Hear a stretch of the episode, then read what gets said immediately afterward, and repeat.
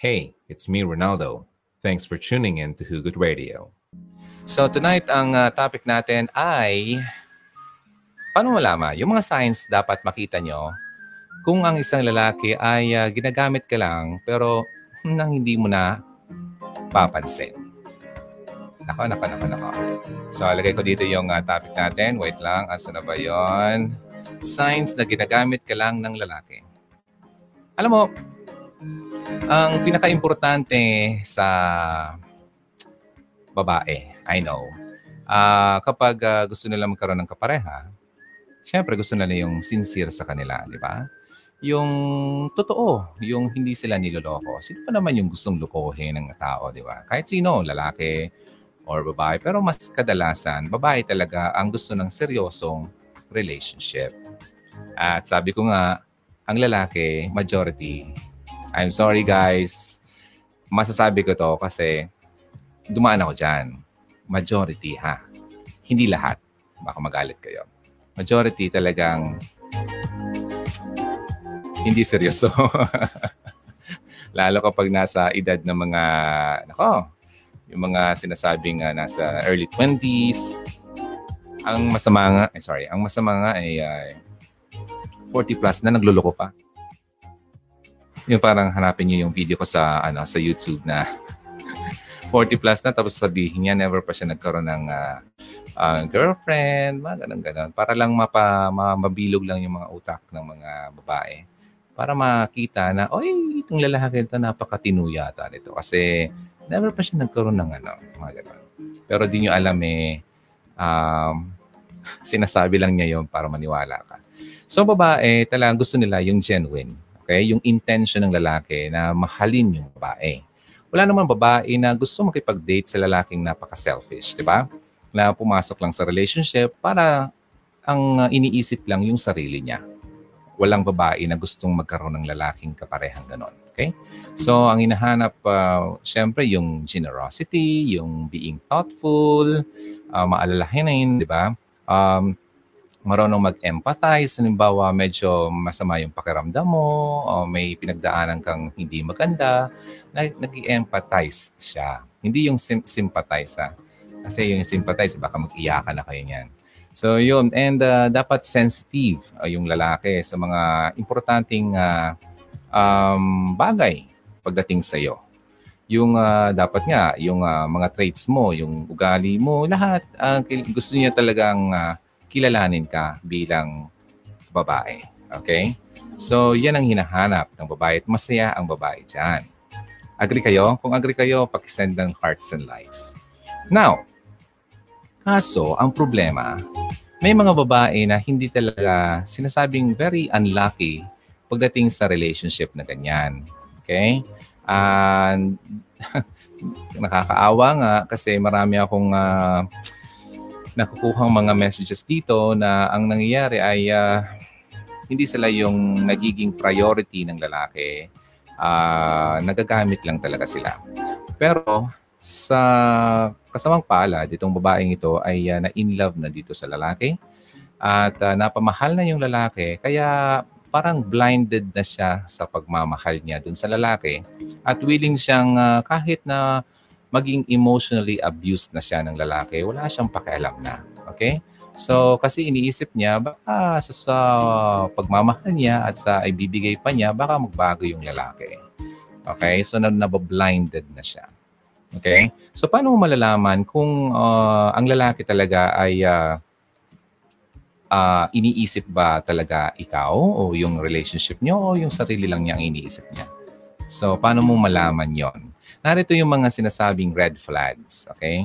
Yung mga kailangan yung abangan, tignan at uh, pag uh, ano bang term dyan sa Tagalog? Yung uh, parang maging mapagmatsyag ka, di ba? So, may mga signals kasi yan na sinasabi sa lalaki. Kapag nakita mo to, masasabi mo na hindi talaga siya totoo sa iyo at nakipag-relationship uh, lang siya sa iyo dahil may gusto siyang makuha lang sa iyo. Alright? So, nandito tayo sa number one. Ang lalaki na ganyan ay uh, nag-refuse uh, refuse. Ayaw niya na makipag-engage sa usapang commitment. Kung maalala nyo, kung napanood nyo yung mga previous uh, videos ko before, long, long, long time ago, uh, especially yung mga early videos ko, ang lalaking nagloloko talaga, ayaw niya ng commitment. Sasabihin niya sa'yo, oh, uh, alam mo, wala, hindi pa ako ano, ready talaga. Hindi pa ako naghahanap. Hindi naman ako nagmamadali. Um, ano muna, mga ganyan-ganyan mga sinasabi niya. Pero sinasabi niya sa iyo, hindi siya nagmamadali, pero yun naman yung gusto niya ay parang pagmamadali. Halimbawa, sinabi niya sa iyo na hindi siya uh, willing pang makipag-commit, pero gusto naman niyang makuha yung gusto niya sa iyo bilang isang kapareha. And much uh, worse pa nga ay uh, yung hindi dapat na ginagawa ng magkasintahan ay gusto na niyang gawin yung dalawa. Yan ang isang sign na ang lalaki ay talagang ginagamit ka lang. So, kapag hindi siya nagsasalita o nagdi-discuss ng commitment sa'yo, okay, um, he's probably using you for his own personal pleasure lang. Okay? Uh, wala siyang pakialam about uh, yung sarili mo. Okay? Kasi ang um, hindi siya invested sa relationship niyo. Wala siyang uh, pinapasok na investment kasi parang business. Although uh, hindi naman natin iniisip na ang relationship ay isang uh, business. Pero yung kasing uh, investment sa relationship, im- importante yan. Okay? Uh, ano pang silbi ng uh, pagkikipag-relasyon uh, mo sa kapwa mo, uh, opposite sex. Okay? I'm very strict about that. Um, kung hindi naman kayo talaga magiging to- totoo sa bawat isa. Okay? Um, ang ibig sabihin nito, parang ikaw lang ay uh, expendable sa mata niya. Ano bang ibig sabihin expendable? Yung parang pelikula na parang uh, pwede lang mawala. Ha? Yung parang, ano bang, uh, yun, yun, yun, yun yung pinakasimpleng ano doon. Yung pinakasimpleng uh, Tagalog doon para sa akin. Okay? Um, yun nga, wala siyang pakialam sa'yo. Kapag nandiyan ka, then good. Okay, so thank you very much. Pero kung uh, mawala ka, okay lang. Ganun. So, hindi siya nakikipag-engage sa'yo ng commitment. Ano, kumusta? Yung number one na yon, may nakuha na, may, may tumama na ba kahit paano dito? Uh, meron, ba, meron ba dito sa mga nanonood ngayon na uh, nasa isang relationship pero yung sabi ng lalaki parang hindi pa talaga siya ready for um, long-term commitment, for uh, a more serious commitment? Meron ba sa inyo? Sana naman ay uh, wala. Pero kung mayroon, mamaya na ang aking uh, masasabi dyan. Okay? So move muna tayo. So that's number one. Number two. Since itong lalaking ito ay uh, syempre nakakasama kasakasama mo na at nakikita ng uh, kapamilya mo, nakikita ng mga kaibigan mo, and yung mga kaibigan mo ay syempre wala pa yung lalaking yan, nandyan na sila sa iyo. Hmm? Kaya itong mga kaibigan mo to ay sinasabihan ka na itong lalaking to ay hindi siya genuine sa iyo.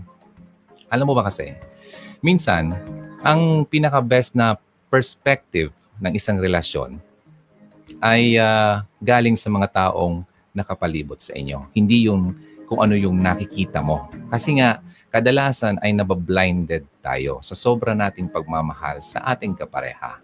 Okay, hindi na natin na uh, pinapansin yung uh, kapangitan niya dahil in love tayo sa kanya, di ba? So, yun, yun ang yun ang problema ng tao eh. Napaka ang puso natin talagang deceiving. Maloloko talaga tayo. Kaya nga kailangan talaga nating bantayan ang puso natin kasi hindi tayo dapat mag-rely sa puso natin na yun lang talaga ang magiging basihan natin sa lahat ng ano natin, decision sa buhay. Okay?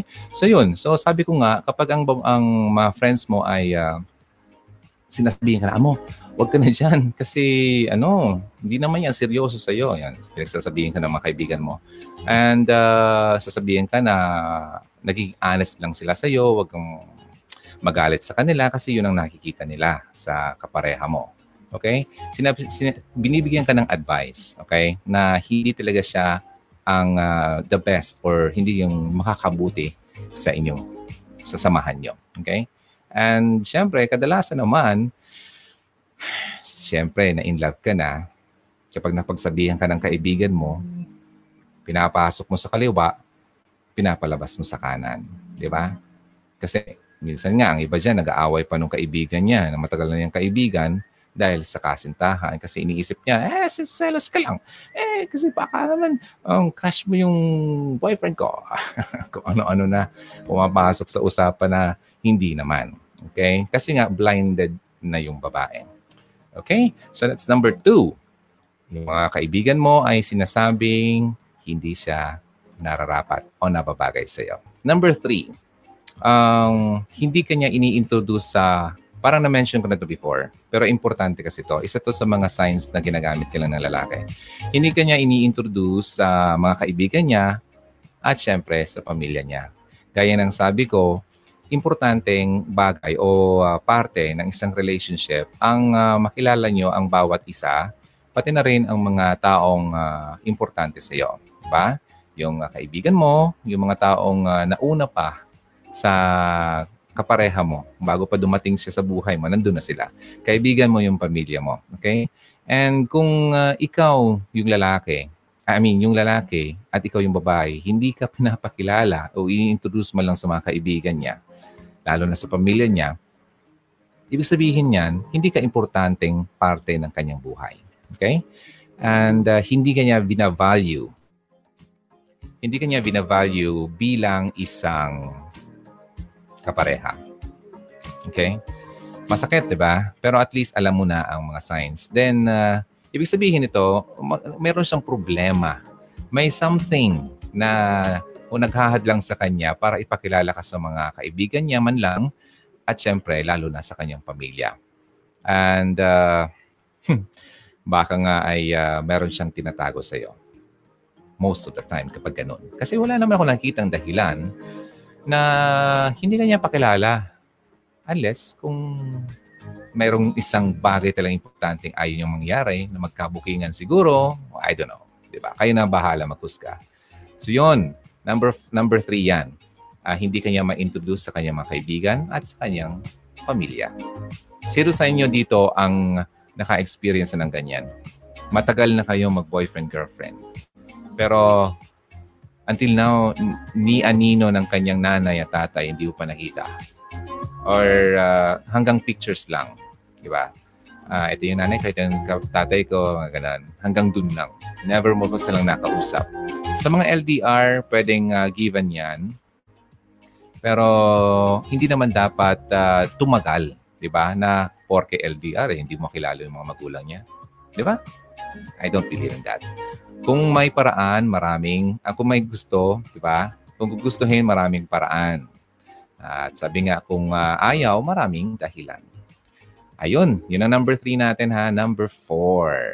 Ay nako, itong number four natin.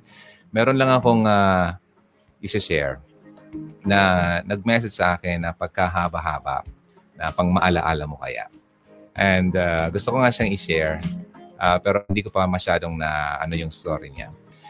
Pero ang bottom line doon, ang nakapagpadala na siya ng halos umabot ng 700 dollars, US dollars doon sa lalaki.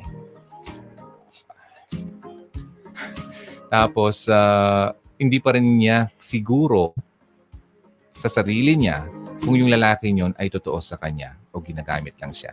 Ngayon itong susunod ko, number four, itong lalaking ito, isa sa mga signs na ginagamit ka lang ay nakadepende siya sa iyo sa pera. Okay? Para lahat na lang na kailangan niya, na kailangan niyang bilhin or financial uh, needs niya ay nakadepende sa iyo. Sa iyo, babae. Okay? Na napakabaliktad yung iisipin. Okay? Alam mong lalaki, dapat ready siya not just to love you, ah, mas syempre ready siya to provide for you. Kasi siya ang magiging future partner mo eh. 'Di ba? Kung ngayon pa lang na magkasintahan pa lang kayo at nakadepende na talaga siya sa iyo. Nako, imagine that. I can't imagine someone giving a guy $700 without even knowing if that guy is really serious about the relationship. Wow, English yun ha. Okay, Tagalog na lang tayo. Ang um, di ko ma-imagine na ganun. Di ba? Ayun nga, sabi ko nga, um, nung uh, mga first uh, ano natin signs blinded na tayo um, hindi na natin makita yung mali Kasi nakapiring niya yung mata natin. Eh, mahal ko to eh. Humihingi eh. Eh, nangangailangan eh. Nangangailangan ng tulong. So, bibigyan ko siya. Pero hanggat tumating ng oras na dumami ng dumami na yung binigay, nabaon na rin siya sa utang. Yun ang kwento doon. At uh, hanggat yung lalaki lang ay uh, pinag nagpo-promise lang sa kanya, babayaran kita, babayaran kita, hanggang doon lang. Tapos pag nag-aaway sila, ang ano naman, ang ano mo naman, ano tawag yan, ang term dyan, ang ang kuripot mo naman or uh, masyado ka naman ano um, selfish hindi mo man ako matulungan. Ala, ayan mo, ayan mo. Pag, pag ako nagkatrabaho, ayan mo. Pag ako nakagapera, babayaran kita. Ganun. Imagine that, ha? Tapos tinataasan ka pa ng boses ng lalaking ganyan. Kapag ganun, ha? Sabi ko nga dun sa previous videos, kapag lalaki, kapag sinisigaw-sigawan ka, tinataas-taasan ka ng boses at ini-intimidate ka sa kanyang boses kapag kayo nag-aaway, iwanan mo na yan pambihirang lalaki yan. I'm, I'm telling you, totoo to. Okay, hindi to, walang biro to. Kasi mag-boyfriend, girlfriend pa kayo, sisigaw-sigawan ka, ay nako, kapag kayo nag-asawa niyan, hindi lang sigaw, baka ma, maano ka pa niyan. Ano pang gawin sa iyo niyan. Diba? Huwag ka na dyan. Okay? Hindi yan ang lalaki, ang totoong lalaki na dapat mong pakasamahan sa buong buhay mo. So dito, ang number four natin, um, itong lalaki ay talagang napaka dependent sa iyo pagdating sa financial problems niya. Okay? And uh, every time na lang mga ilangan siya, ikaw kagad ang una niyang naiisip. Ang masama, ang masama pa nga dan eh, eh pumupunta lang siya sa iyo, kinokontak ka lang kapag may kailangan siya. Kapag nakuha na niya yung pera niya, parang isang week na hindi pa siya mag-text sa iyo, ikaw pa ang lagi nagte-text sa kanya, nauuna. Di ba? Ganoon, niloloko ka niya maniwala ka. Okay? Walang biro yan. Kaya tanggalin na ang uh, piring sa mga matang yan upang makita niyo ang totoong nangyayari sa inyong dalawa ng lalaking yan. So yan ang number four.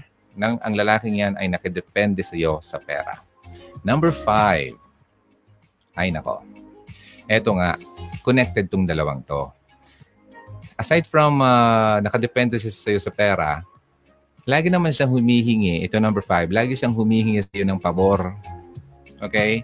Ang parang treatment niya sa iyo, tinitreat niya bilang isang uh, yaya. Okay? Uh, lagi niyang uh, humingi sa iyo ng pabor na, oh, pakigawa naman to. Or gawin mo nga to. O, tapos, uh, ano nga to, pakipunta naman tong ganyan. Or kaya, to, mga ganun. Yung mga lahat ng favor na lang yung ipapasalo sa iyo na kaya naman niyang gawin. Yun ginagamit ka lang yan. Kasi nakikita niya na yung lalaking yon ay patay na patay ka sa kanya. Kaya kahit anong hingiin niya sa iyo, ibibigay mo. Kasi patay na patay ka nga sa kanya. Okay? Ay, masakit. Okay lang yan. Okay lang yan. At least ngayon ay yung kung nung bago tayo nag-start ng uh, show ay nakaganyan ka. Ngayon medyo nakaganyan ka na. nakaganyan na konti. Mamaya ganyan ka na, oh. laka na ng mata mo. So, okay lang yan. So, sige, pagpatuloy natin to. Alright? Number, number six. Itong number six naman ay uh, wala siyang pakialam sa mararamdaman mo. As in, wala.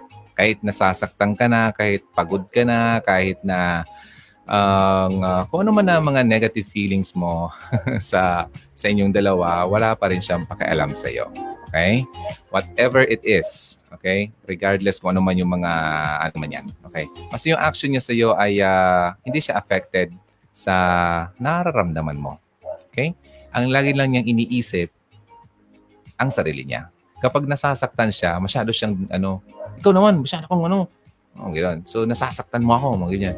Tapos, pero kung siya ang nakakasakit sa iyo, wala lang. Bahala ka sa buhay mo. Gusto-gusto mo naman ako eh. Ikaw, bu- buhay mo. Ngayon ang isip niya, bahala ka. Sige. Oh, eh, wala ka, eh, wag. Ah, ganun. Ayan, yan ang iisip niya. Although di niya sinasabi sa iyo, pero ganyan tumatakbo sa isip niya. Okay? Hindi mo kaya, wala ako. Kita mo. Ayan. Oh, di ba? Narinig ako. mga ganyan mga bulong niya sa isip niya.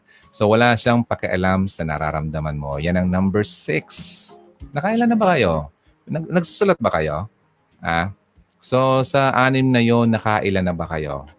Okay, marami pang signs dito. Huwag niyo akong iwan, okay? Number seven. Itong lalaking to ay never man siyang mag-express ng love niya at affection. Although, sometimes lang. Pero bilang, bilang lang sa kamay. Okay? So, he does that um, sometimes, pero hindi siya often. Kasi kailangan kasing yung affection. Okay? Like uh, simple uh, um, paramdam mo sa kanya, oy, mahal kita. Or uh, uh, you, you, uh, you are important sa akin, mga ganun-ganun bagay. Okay? So, kailangan niyang iparamdam yon Pero, halimbawa, may ginawa kong mabuti sa kanya, nagustuhan niya, yung gratitude na napakita niya sa iyo. At uh, lagi niyang ini-express iyo ang pagmamahal niya. Hindi yung tipong bilang lang talaga sa daliri mo kung kailan, siya gina- kailan niya ginagawa yun sa iyo. Uh, kapag ganun kasi, hindi niya feel uh, or hindi ka importante uh, at hindi ka appreciated ng lalaking ito bilang isang girlfriend. Kapag hindi siya masyadong expressive sa kanyang love and affection sa iyo, well, hindi kanya na-appreciate bilang isang kasintahan. Gusto yung panyo. Teka lang, saan ba yung panyo? o hindi ko itinatawanan. Ha?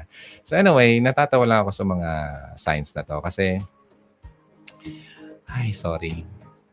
Ginawa ko yun noon eh. Huwag na nga. Okay, so, sige na nga. Okay, um, kaya I'm doing this talaga para bumawi talaga. Bumawi. Kasi ayoko na nang magiging ganyan. Okay? So yun. Number eight na tayo. Eto na. Di pa nga, sabi ko in the first uh, na part, gusto niyo sa lalaki yung uh, hindi bago-bago. Di ba? And uh, ngayon naman, itong lalaki na ginagamit ka la, he's very inconsistent. Ano bang inconsistent sa Tagalog? Yung tipong pabago-bago. Okay? Uh, minsan, napaka-cold niya sa'yo. Minsan naman, napaka-sweet. No? And uh, bad sign yan. Bad sign yan. Kasi ang mga actions niya kasi ay uh, nagre-reflect yan kung ano ba talaga ang uh, totoong siya sa inyong dalawa. Especially sa relationship niyo. Okay? May mga mood swings na sinasabi. And kapag kasi ang lalaki na talagang totoo at talagang mahal ka, he'll ano, uh, do his best para naman maiwasan niya. Hindi naman natin maiwasan na minsan magkatampuhan, pero yung tipong ma maiwasan niya talaga yung tipong pumangit ang samahan niyo. Kasi nga gusto niya eh. Ginusto niya, mahal ka niya, gusto kanya makasama. So ginagawa niya lahat, yung the best niya para maging mabuti kayong dalawa. Pero kung minsan on, minsan off, minsan sweet, minsan pakla. o yan. Minsan cold, minsan wow. So ngayon, kapag ganon, hindi talaga siya good or totoo sa iyo. He's just using you maybe ang um, nandyan lang talaga siya sa relationship niyo dahil ginusto lang niya. Dahil uh, nag enjoy lang siya sa benefits na nakukuha niya sa iyo. Kagaya ng mga nasabi ko know, sa previous uh, signs like uh, meron siya nakukuhang pera sa iyo, meron siya nakukuhang tulong sa iyo kasi nga lagi kang uh, humingi sa iyo ng mga favors, yon. And much worse pa nga dyan ay uh, hindi lang pera at favors ang nakuha niya, pati na rin ang iyong ay, ayoko na sana mangyari yan sa inyo. Okay? Yung tipong nandyan lang siya sa'yo kasi may gusto siyang kalabitin. Gustong gawin. Hindi talaga siya totoo sa'yo kapag ganyan siya.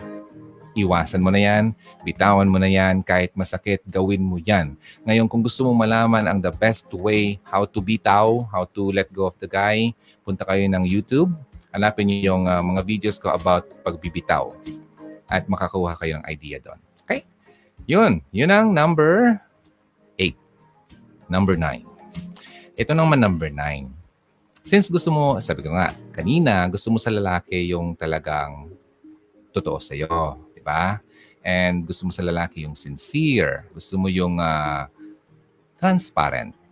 Ang problema naman dito sa number 9, never siya mag-open up sa iyo nag-open up naman pero napaka-shallow, di ba? So, napaka-secretive niya. Okay? Marami ka pang katanungan about the guy, about the person na kasama mo ngayon or uh, kasintahan mo. Secretive nga eh. So, parang hindi, feeling mo, hindi pa talaga siya yung uh, totoo talaga sa'yo. May mga tinatago pa siya sa'yo. Okay? At ang resulta nito, hindi mo alam kung talagang interesado siya sa'yo. Okay? Or kinagamit ka lang talaga niya. Ang lalaking uh, may ganitong personality,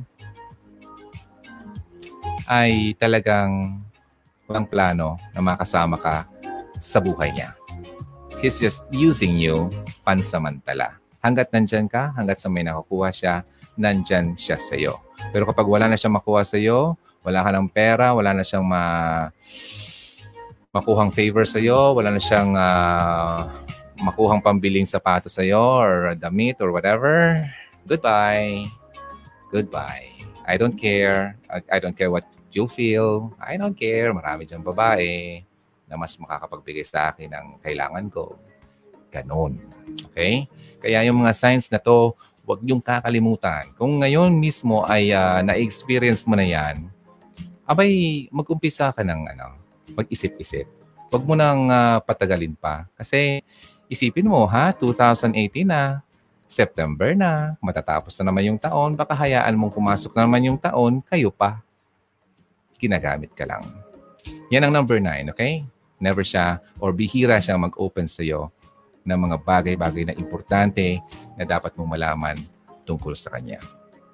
Ito naman, number 10. Okay lang ba kayo?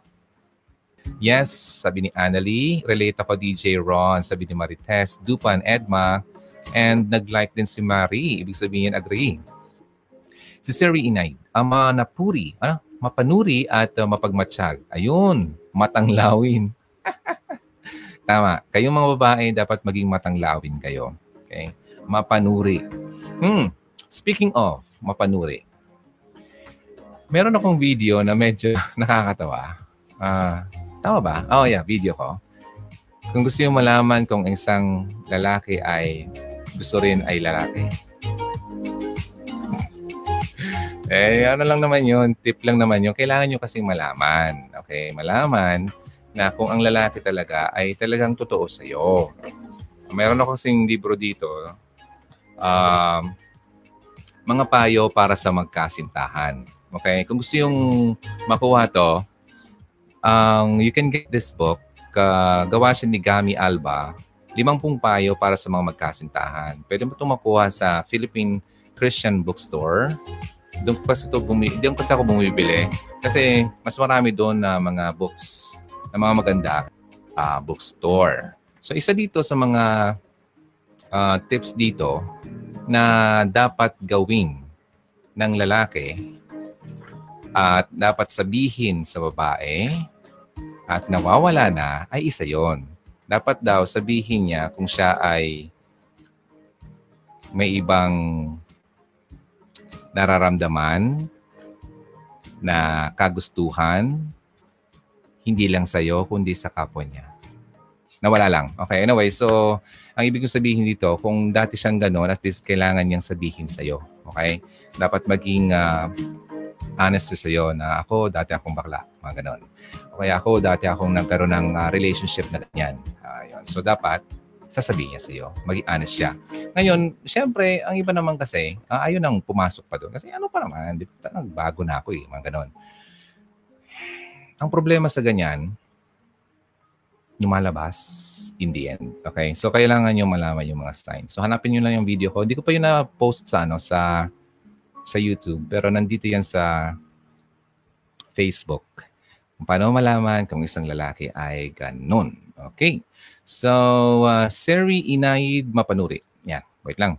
Move na tayo sa mga ano natin, sa mga tips natin, and sa mga signs. Lodi, sabi ng boyfriend ko, saka na daw siping pagtapos kasal. Uy, very good. That's good. Okay. Yan ang lagi kong sinasabi. And, abangan nyo lagi yung mga live ko kasi meron akong uh, susunod na mga, mga tips dito gusto kong i-share ito sa inyo kasi very important to kasi nangyayari to majority. Sabi natin 99.9% ng mga magkasintahan ay ginagawa na talaga ito. Okay? And itong i-share ko sa inyo, ay uh, bakit kailangan mong pigilan ang sarili mo and why it's not a good idea to have sex right away in a relationship.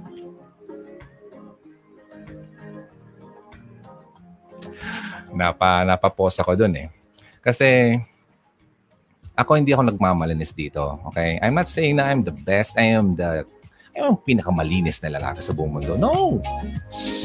I'm telling you, yung mga, yung mga sinasabi to sa, sa inyo na mga signs na to, ng mga pangluloko ng lalaki, ginawa ko yan. Kaya meron akong talagang from experience yan. Kaya hindi to gawa-gawa lang. Hindi to talaga dahil nabasa ko. Sinishare ko kasi nagawa ko in the past. And uh, And ito naman, na uh, reasons na to na it's really not a good idea to have sex right away kapag nasa relationship ka. Ay, ay, ay, ay. Ang cute. Ay, ang gwapo. Ang ganun. Tapos kami na. Tapos, ay. Pagdating ng gabi, ay. Ay, naka. Oh, yan. Hindi, it's not the best way. I mean, good thing, good idea. So, i-share ko rin sa inyo sa susunod na. Huwag na ngayon. Kasi para mas marami tayong mga uh, uh, samahan pang darating. Okay? Pero what I'm doing right now is, ginagawa ko na lahat ng mga best contents na kailangan yung malaman sa yung mga babae habang ako ay humihinga pa. Kasi hindi ko alam kung kailan ako kunin ni Lord. Hindi ko alam. Hindi ko alam. Kasi munti ka na ako nun eh. Munti ka na ako eh. Humingi lang talaga ako ng extension sa kanya. So, I'm not saying, so gusto nyo malaman yung kwento ko niyan, hanapin yung video ko, yung mga previous video ko, medyo, uh, medyo ano yan eh, uh, dra- uh, touching. So anyway, basta ang point ko doon is uh, humingi ako ng extension at napagbigyan naman ako. Kaya very blessed. I mean, uh, so thankful ako na binigyan ako ng another chance to prove and to change at go, uh, baguhin yung mga gawi ko ng mga ginawa kong mga kasamaan ng mga panahon. Kaya nandito ako para naman, aside from magbago, makabawi at mas makatulong pa sa iba para hindi nyo na mabadaanan yung mga ganyan. Ayoko naman yung pagdaanan nyo yung mga ganyan kasi kawawa naman kayo, di ba? Eh, naging uh, na in love lang kayo eh. Gusto niyo lang naman kasi magkaroon ng uh, special someone. Kaya lang, ayoko naman yung mapili nyo at uh, yung gagamitin lang kayo at paglalaro lang kayo. Kaya dapat laman nyo yung mga signs na yan para alam nyo na kung ano dapat yung gawin. Alright? So yun, gandang gabi DJ Ron. Puti, umabot ako. In love ako talaga sa boses mo. Wow naman. Thank you, thank you. Ayan, um, ano yan? Gift yan ni God. Kaya pasalamat ako dyan. Lahat naman tayo may gift. Ah, lahat. Hanapin mo yan. And uh, kung meron ka pang ano, hilingin mo lang sa kanya, bibigay niya yan sa'yo. Pag talagang the best pa. I mean, he sees the best. Uh, kumbaga, kung nakikita niyo yung makakabuti sa atin. Kapag hindi niya makakabuti sa atin, hindi naman niya ibibigay sa atin kasi mapapasama lang tayo. Okay? So, mga ganyan ng mga gift ay kailangan natin gamitin para sa ikalulugod to glorify si God. Para matuwa naman siya sa atin. Aba, natuwa siya sa atin kasi ginagamit natin yung gift na binigay sa atin. Ganon. So hanapin niyo yung gift niyo at gamitin niyo yan para i-glorify siya. Alright? So ito naman yung number 10. Mali pala eh. Pasensya na, tumatanda na ako. Okay, nakita naman sa aking uh, buhok. Number 10 kanina ay uh, kinukonta ka lang niya uh, dahil may uh, kailangan siya sa iyo. Okay? Number 11. Never kayo mag lumabas na magkasamang dalawa. Well, given, I mean, uh, an, an, ano naman, kumbaga, maiintindihan naman ko, kung ako, babae, maiintindihan ko kung uh, nasa lugar kayo like, I think sa Saudi or sa mga ganyang lugar, bawal ang uh, mag-date. I mean, yung, halimbawa, di mo naman asawa, bawal makipagsama ka sa babae. Di ba? Parang may nakapag-mention yan sa akin. So bawal, although ang ginagawa ay mga secret, secret ano, meetups. Pero kapag hindi wala naman kayo sa place na ganyan at wala naman bawal, pero never siyang lumabas with you, kahit i-date ka man lang, na, na, nahihiya siya na makita ng mga taong nasa public na kasama mo siya, And uh, parang uh, tingin niya sa'yo parang hindi uh, worth taking out. Wala kang halaga. Na bakit, bakit ko naman to i-date? Nakukuha ko naman siya every night. Ouch. Di ba? Mga ganon. Uh, kapag ganyan, hindi talaga siya ang the best na lalaki sa'yo. Kasi ang lalaking tunay na nagmamahal, proud dapat yan sa'yo, hindi ka tinatago. Okay? Hindi dapat niya nahihiya na kasama ka o ikaw ang kasintahan niya. Dapat nga ay uh, uh, ipangalanda ka niya, to the world, this is my girlfriend. I love her so much. Di ba? Ganun. Hindi naman yung OA. Di ba? What, I'm, what I mean, you know what I mean? Di ba? Um, hindi kanya talaga pinaparamdam sa iyo na ikaw ay kinakahiya niya o tinatago niya. Yan ang sim- simple ano dyan, uh, explanation dyan. So, kaya nga, hindi kayo makalabas-labas para mag-date man lang. Yan ang number 11. And number 12. Itong number 12 na to, ay, patapos na tayo. May tinanggal kasi akong isa. So anyway, yan ang number 11. I-recap ko na muna bago tayo uh, yung remaining uh, signs na to. Yung mga kaka-join lang dito, maraming salamat. And uh, pasensya na kung na, na, na-delay ako kanina. At uh, i-recap ko yung first 10. Okay? Number one na ginagamit ka lang lalaki ay hindi siya makapag-commit sa'yo. Okay? He refuses to engage uh, sa usapan na uh, about commitment. Number two, um, yung mga kaibigan mo, sinasabi niya, ay, wag ka na dyan. Hindi yan totoo sa'yo. Okay? Number three, ang uh, napaka ano niya, uh, hindi kanya ini-introduce sa kanyang kaibigan at sa kanyang pamilya. Number four naman, nakadepende siya sa iyo sa pera. Okay? Nakadepende siya sa sa pera. Alright? Number five, lagi ka siyang humihingi sa iyo ng favor. Kahit ano man ang favor yan, lagi na lang ikaw ang pinapagawa. Number six, um, wala siyang pakialam sa nararamdaman mo. Okay? Number seven, hindi siya expressive ng love niya sa iyo. Okay? Na, hindi man lang siya makapag, uh, kahit na, um, uh, ano ba yun? Na, non hindi, hindi naman yung super touchy, like uh, non-sexual touch, mga ganun. Siyempre like, uh, hi, mga ganun. Never. Wala siyang mga expression na ganun. And, uh, pero bihira kasi sa lalaki. Ang mga nag-express kasi ng love sa babae, bihira sa lalaki yung uh, nagsusulat, susulatan ka, gagawan ka ng card, um, mga ganoon, mga sweet. Bihira kasi kami mga ganyan. mahilig kasi ako magsulat. Okay? Nagsusulat ako. So, mahilig akong gumawa ng love letter. Kaya nga, nag-request ako sa inyo na padala niyo man ako ng sulat Gustong gusto kasi yung may nahahawakan at nababasa.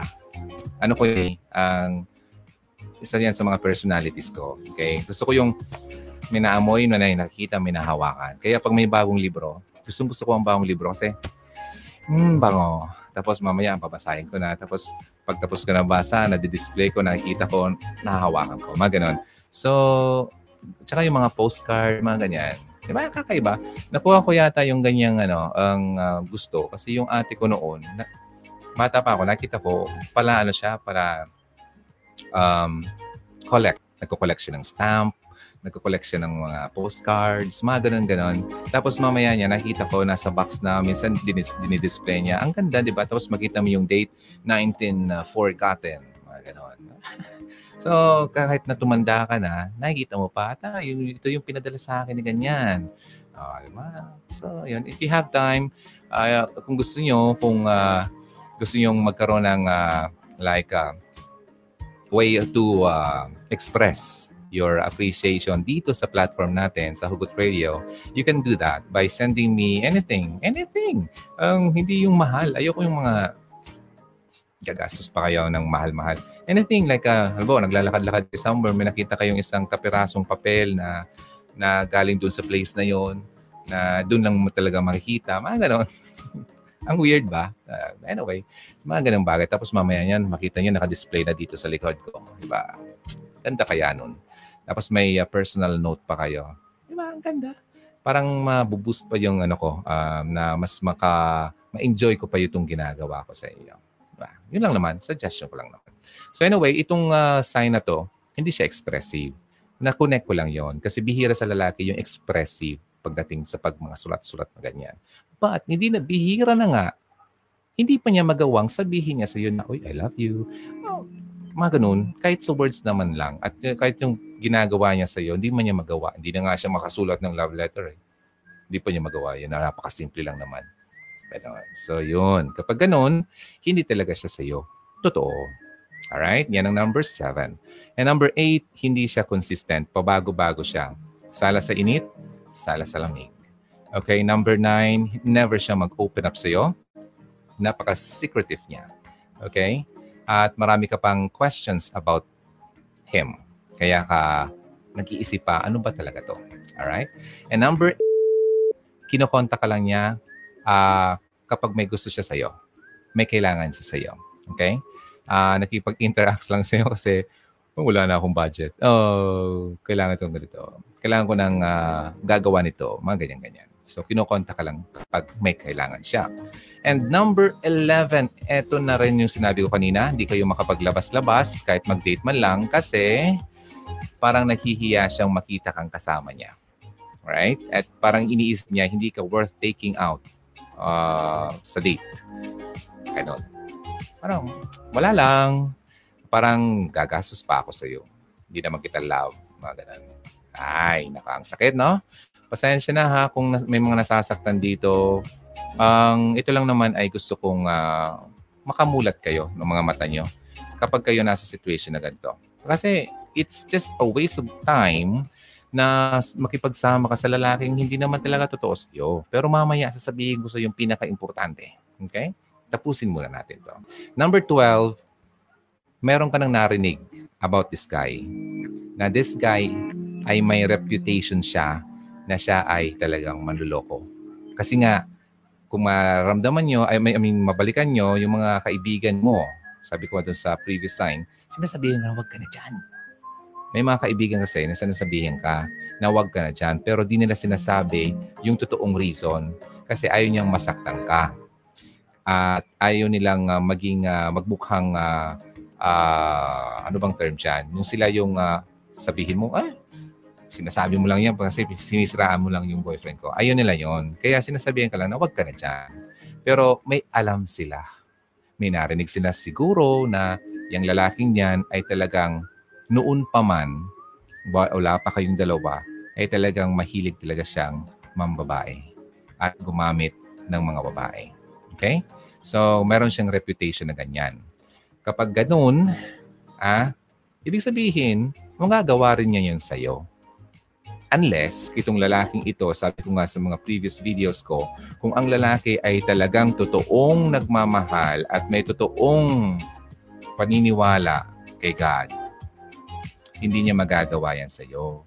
Kasi alam niya na pinagdasal ka na niya, di ba?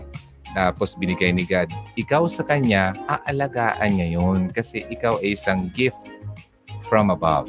Parang kanta, di ba? uh, parang kata lang ni Jim Brickman na ikaw yung dinasal niya at ikaw ay dumating sa buhay niya. Kaya ayaw na niyang mawala ka sa buhay niya. Unless na ganyan talaga ang lalaki, inuuna si God sa buhay niya. Hindi siya magiging ganito. Okay? I mean, yeah. Hindi siya magiging bad person kasi alam niya yung tama. So yan, number 12. And number 13, syempre, kapag gano'n na yung ginagawa niya sa number 12, at gano'n na rin yung ginagawa niya sa iyo, yung mga nakaraan na signs na sinasabi ko, magagawa niya rin ito. Kapag wala ka at hindi ka nakatingin, I am sure he is seeing ibang babae. Hindi mo lang alam. Okay? Uh, isang sign na ang lalaki ay napaka-selfish talaga at iniisip lang talaga niya ang sarili niya yung lalaking hindi maging loyal talaga sa iyo. Okay? Yung uh, nakikipaglandian pa siya sa iba. Ang um, makikita mo nasa Facebook, meron pa siyang mga heart heart. Uh, tapos makita mo yung inbox niya, di sa iyo pinashare kasi baka makita mo. Yung mga tipong ano, may video kasi ako about uh, i-share mo ba talaga yung password mo sa boyfriend mo or girlfriend mo. Uh, may video ako niyan about that. Punta kayo ng YouTube, Hugot Radio. Kailangan ba talang i-share yung password o hindi? Um, panoorin niyo. Okay? Now, kung napag-usapan nyo na mag-share. Although I do not really recommend. Uh, ako, hindi ako sang-ayon dyan. Bilang ako, okay?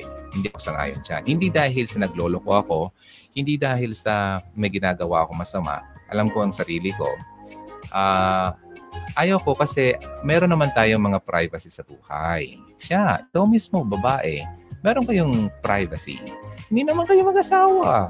Bakit kailangan mong uh, ipangalanda ka ng lahat ng mga bagay-bagay na personal na? Okay? Then, siguro, para sa akin lang ha, kung mag-asawa na kayo, then okay, go for it. Di ba? Share your password. Wala naman eh. Asawa na kayo eh. Di ba? And in fact, kapag nag-asawa na kayo, you're, you're no longer two at you're already one. Isa na kayo. Pinag-isa na kayo. So, kailangan nyo talagang mag-combine sa lahat ng bagay sa buhay. Alright? So, pagdating naman sa hindi pa naman kayo mag-asawa, there's no use of uh, sharing your password. You'll just create, ano, um, parang away lagi. Kasi, kapag ganun kasi, Uy, pati mo binibigay yung password ko? I mean, password mo sa akin. Binigay ko na yung password ko sa iyo. Di ba? Tapos, uh, ganun, yung tipong lagi nag insist na malaman niya yung uh, ginagawa ng kapareha niya. Ang taong yan, yung huminging ganyan, hindi pa siya talaga buo. Napaka-immature pa niya sa relationship. Okay? Kung ganun ka, change that. Kung ganun ang kapareha mo, kailangan yung pag-usapan yan. So, kung meron kang boyfriend na immature, panoorin niyo yung video ko about paano mo pakisamahan ang boyfriend na immature o isip batang boyfriend. Nasa YouTube yan. Okay? So, yan nga. Um, he's seeing other girls. Kasi di mo alam eh. Diba? Nagagawa niya yon. He's not invested kasi sa'yo, sa relationship niyo. Kaya ginagawa niya yan. Wala siyang ini-invest sa'yo. May gusto lang niya yung makukuha niya sa iyo. Kaya nga selfish siya. Kaya nga nakakakuha pa siya ng ibang ang um, babae sa buhay niya. Nasasabi ko yan kasi noon, sabi ko nga, in the past, hindi lang isa ang uh, ginawan ko niyan. Sabay-sabay nga. Hindi nila alam na marami sila. Sama ako talaga. Okay, anyway, that was the, uh, that was the old me. Okay? Bago na ako. Binago na ako ni God. And I'm proud of that. At hindi ako nahihiyang i-share yan sa inyo kasi totoo yan. Totoo yan. And uh, only God can change the, a man's heart. So, hindi ko kayang baguhin ang sarili ko. I have no capacity to change myself. Wala. Kasi kung, kung di ko tinanggap si Lord sa life ko, isa pa akong manluloko ngayon. Baka nga, ah, tinan nyo ha. Ito, ito, ito nakikita ko. Baka nga kung hindi ako nagbago, sa dami-dami kayang babae nagko-contact sa akin dito ngayon sa inbox ko, every day like mababa na ang 50 new messages. Ah, di ba? Kung ako manluloko pa ngayon, baka times 10 pa yung ginawa ko kesa ng dati. But since I'm no longer the old me, and I'm proud to say that you are safe with me, hindi ko kayo, hindi ko kayo gagawa ng masama. Ako na yung, ano nyo, kuya. Kuya dito. Okay? So, and although may, mga dito, may mga mas matanda pa sa akin, it's alright. Walang problema yan. Um, kasi hindi naman sa edad ang point dito. Kumbaga, maturity sa ating uh, ano sa loob, hindi yung edad natin. Kasi may mga may edad na dyan, pero yung uh, maturity ng isip medyo kulang pa sa mga experiences sa buhay. So kaya nandito yung platform na to para mahasa natin yung kailangan nating hasain sa ating buhay. Alright? So yun, nag-enjoy ba kayo sa mga nagsasabi ko dito? Okay, let me know naman dito sa comment section. So anyway, it is best. Alam mo ba, ang minabasa ako, na napakaganda kaya sa pakiramdam na maging uh, partner mo in life ang kaibigan mo. Kaya dapat nga talaga importante ang friendship muna before ligawan. Okay? Kapag nakita nyo na talagang nakilala mo na talaga yung taong to, then why not? Di ba? You can level up. O, pwede kayong, uh, pwede kang paligaw sa kanya. But syempre, kailangan nyo pa rin pag-isipan mabuti Okay? Alam niyo alam niyo dapat yung mga limitations natin bilang magkasitahan lang. At uh, lagi yung tatandaan na ang lalaki, ang boyfriend doesn't uh, ano bang term doon? He doesn't deserve uh, to get the benefits ng asawang lalaki.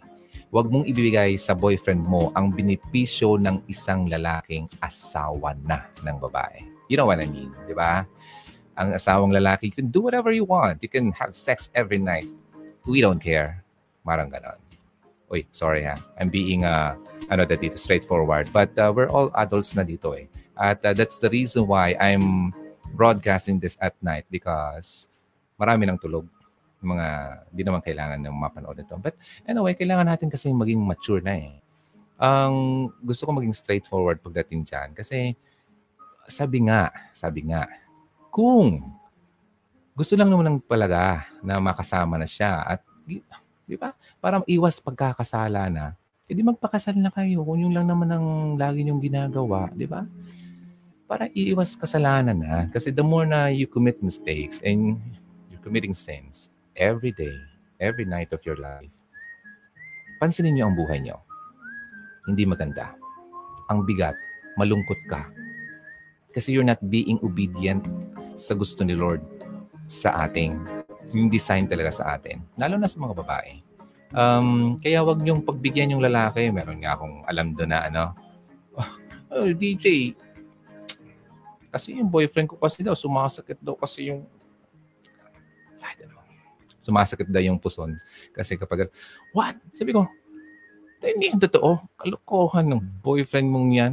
Tapos sa, uh, kasi naawa naman ako DJ, baka magkasakit siya. Oh, kasi masakit daw kapag hindi daw gumagawa ng ganun. Kalokohan. Parang sabi ko, kung, kung kapatid ko yan, yung nagsasabi sa akin, tapos ganyan sasabihin ng boyfriend ng kapatid ko sa, baka na basag ko yung mukha. It's not true, ladies. Okay? Huwag kayong maniwala sa lalaking ganyan. Hindi yan totoo. Kasi ang yung sasabihin niya na ah, gagamitin ka lang talaga yan. Ha? Kaya ito pagkakatandaan nyo. Tandaan nyo, kapag ang lalaki, boyfriend pa lang, eh, sex na kagad ang hinahanap sa'yo, tumakbo ka na, hindi yan totoo sa'yo. I'm being honest here. Okay? Uh, sinasabi ko to sa'yo kasi ganyan ako before ganyan ako sa mga babae before na hindi ako totoo sa kanila. Yun lang talaga ang habol ko sa kanila. Okay? Kaya, pag ganyan, ano na, enough na. Alright? Enough na. Bitaw na. Bitaw na. Um, well, sabi natin, okay. Eh, mahal niya ako. Mahal ko rin siya. Kaya sa paglaro, kami ay magkasama. Parang kanta lang. Okay, nagmamahalan kayo. Then, sige, pakasal na kayo. Di ba? Pakasal na. Para tapos na. Oh, kung gusto niyo ganyan, sige na, gawin niyo na yon. Pero kung yung lalaki, wala namang plano pakasalan ka, gusto lang laging gawin yung mga ginagawa ng mag-asawa, abay, lugi ka. Lugi ka. Kasi anytime na magbagong isip niya, iwanan ka niyan. Makahanap niya ng iba, o ano ka na? Buo ka pa. Parang ganun. Although, kung ginawa niyo na yan, nangyari na yan, wala na tayong mga magagawa pa dyan. Ang magagawa mo na lang uh, is magbago ka na. Okay?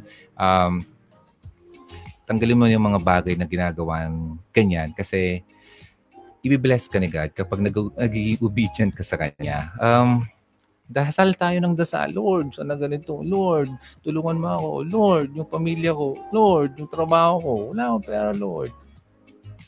Di ba? Pero tapos, hindi iniisip mo, hindi ka sinasagot niya. Hindi mo kaya naiisip Di kaya hindi ka lang nagiging obedient sa Kanya. Hindi ka lang nagiging masunurin sa gusto niya.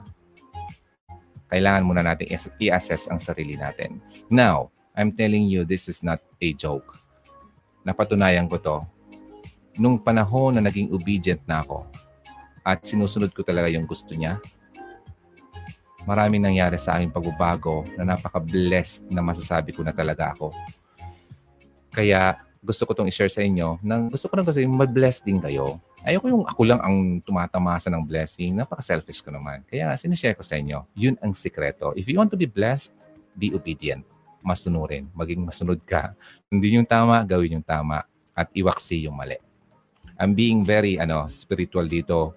Pero hindi naman to galing sa akin eh. Okay? Hindi naman to para sa akin lang. Din ito sa inyo. Alright?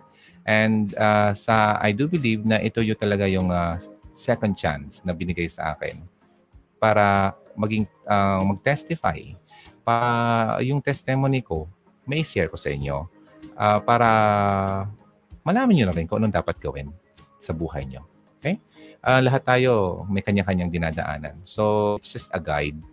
Kung gusto nyo, kung sundin nyo, then good. Kung hindi naman, I'm not here to ano, force it. Hindi ko ito fini-force sa inyo. Okay? Maybe someday, I just hope and pray na mag-sink in ito sa inyo. Okay? And uh, hindi naman ito namamadali. Okay?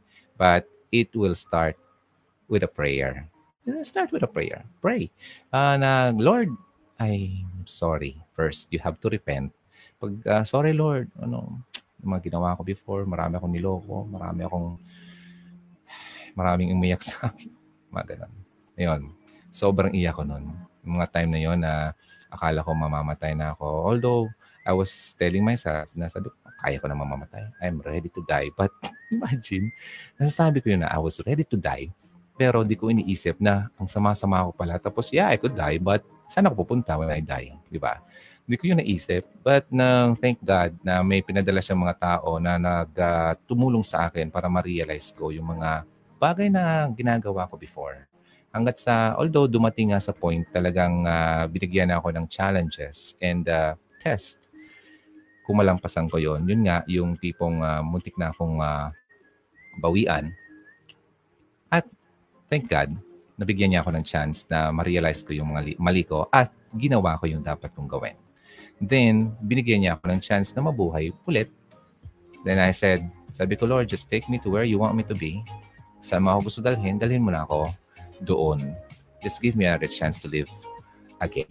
Kasi alam kong uh, kung may papagawa ka pa sa akin, then gawin ko yun. Depende kung ano yung gusto mong pagawa sa akin. Wala akong idea about that. Kung ano man yun.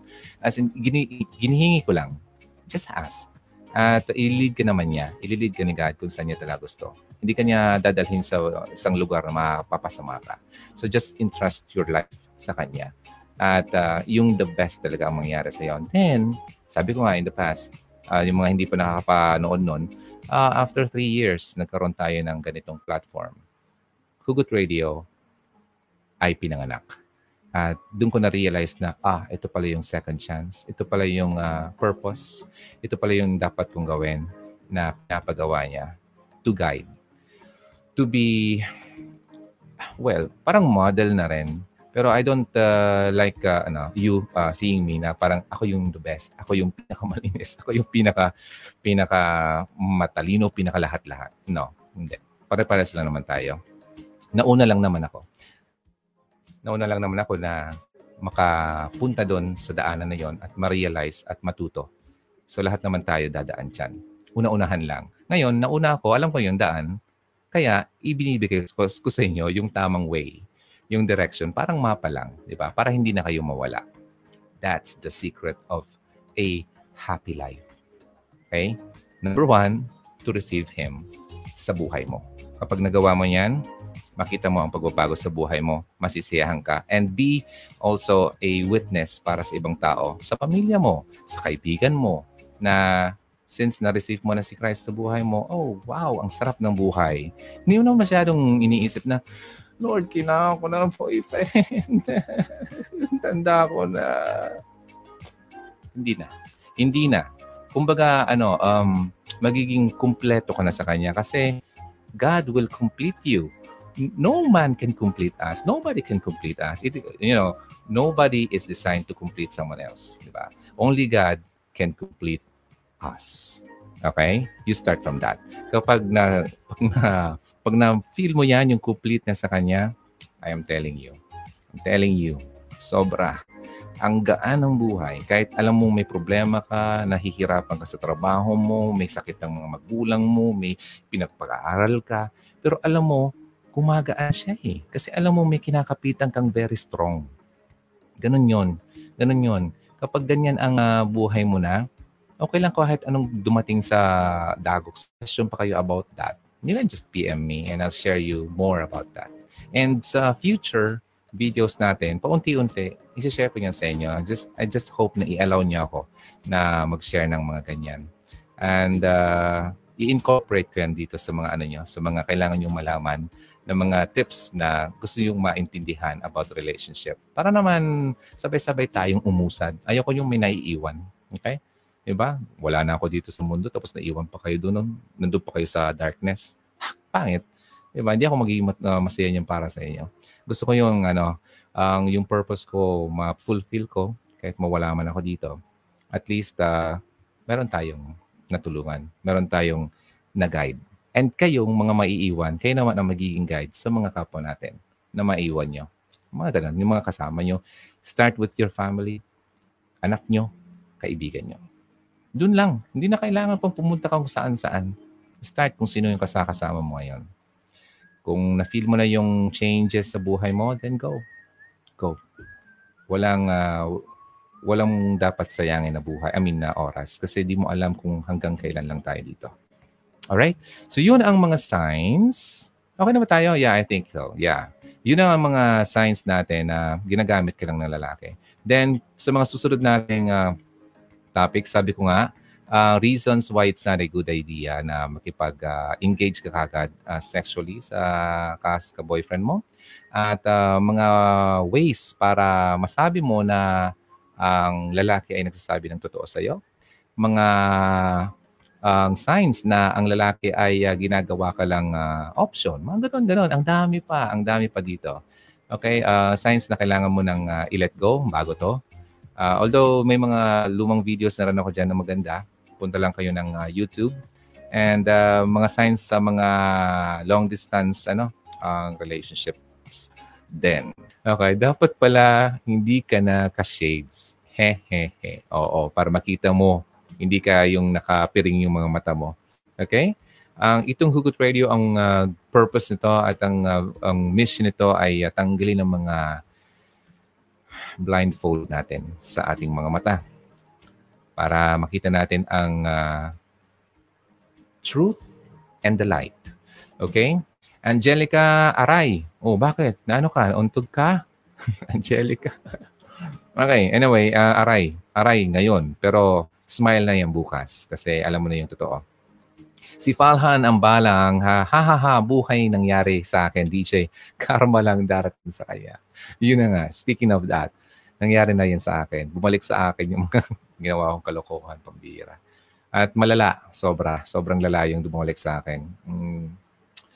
Maybe someday, someday. Not tonight. Not tonight. Not today. Okay? Uh, i-share ko sa inyo yung talagang pinag-isipan ko pa. Maybe someday. Okay. So anyway, at least you know na ganun talaga ang nangyari sa akin. At uh, masabi ko na bumabalik talaga yan to teach us a lesson. Okay, uh, from Saudi DJ Karma, okay, uh, lalaking ganyan. Okay, pareho po kami ng boyfriend ko na nandito sa Riyadh at pag uwi po namin next year, he will introduce me to his mother. Naks naman!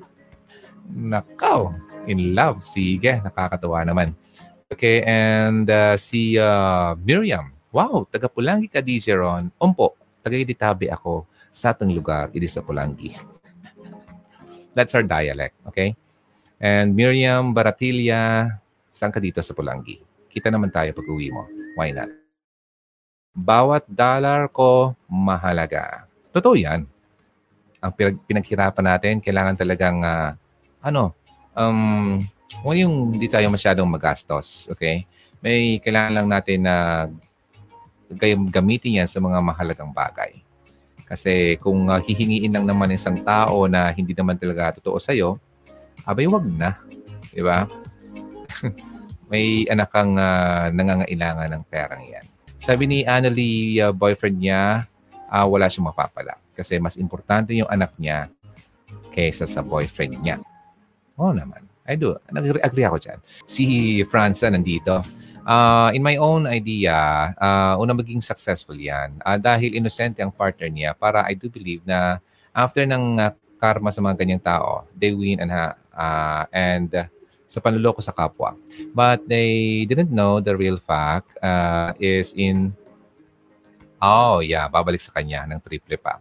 Karma, ang tawag dyan. Hanggang sa mawaglit ang mundo. Okay. Ang, actually, the word karma is not a, uh, biblical word or ano. Ang ginagamit lang natin yan eh, kasi anong ang karma kasi it's a uh, Hindu Hindu teaching yan.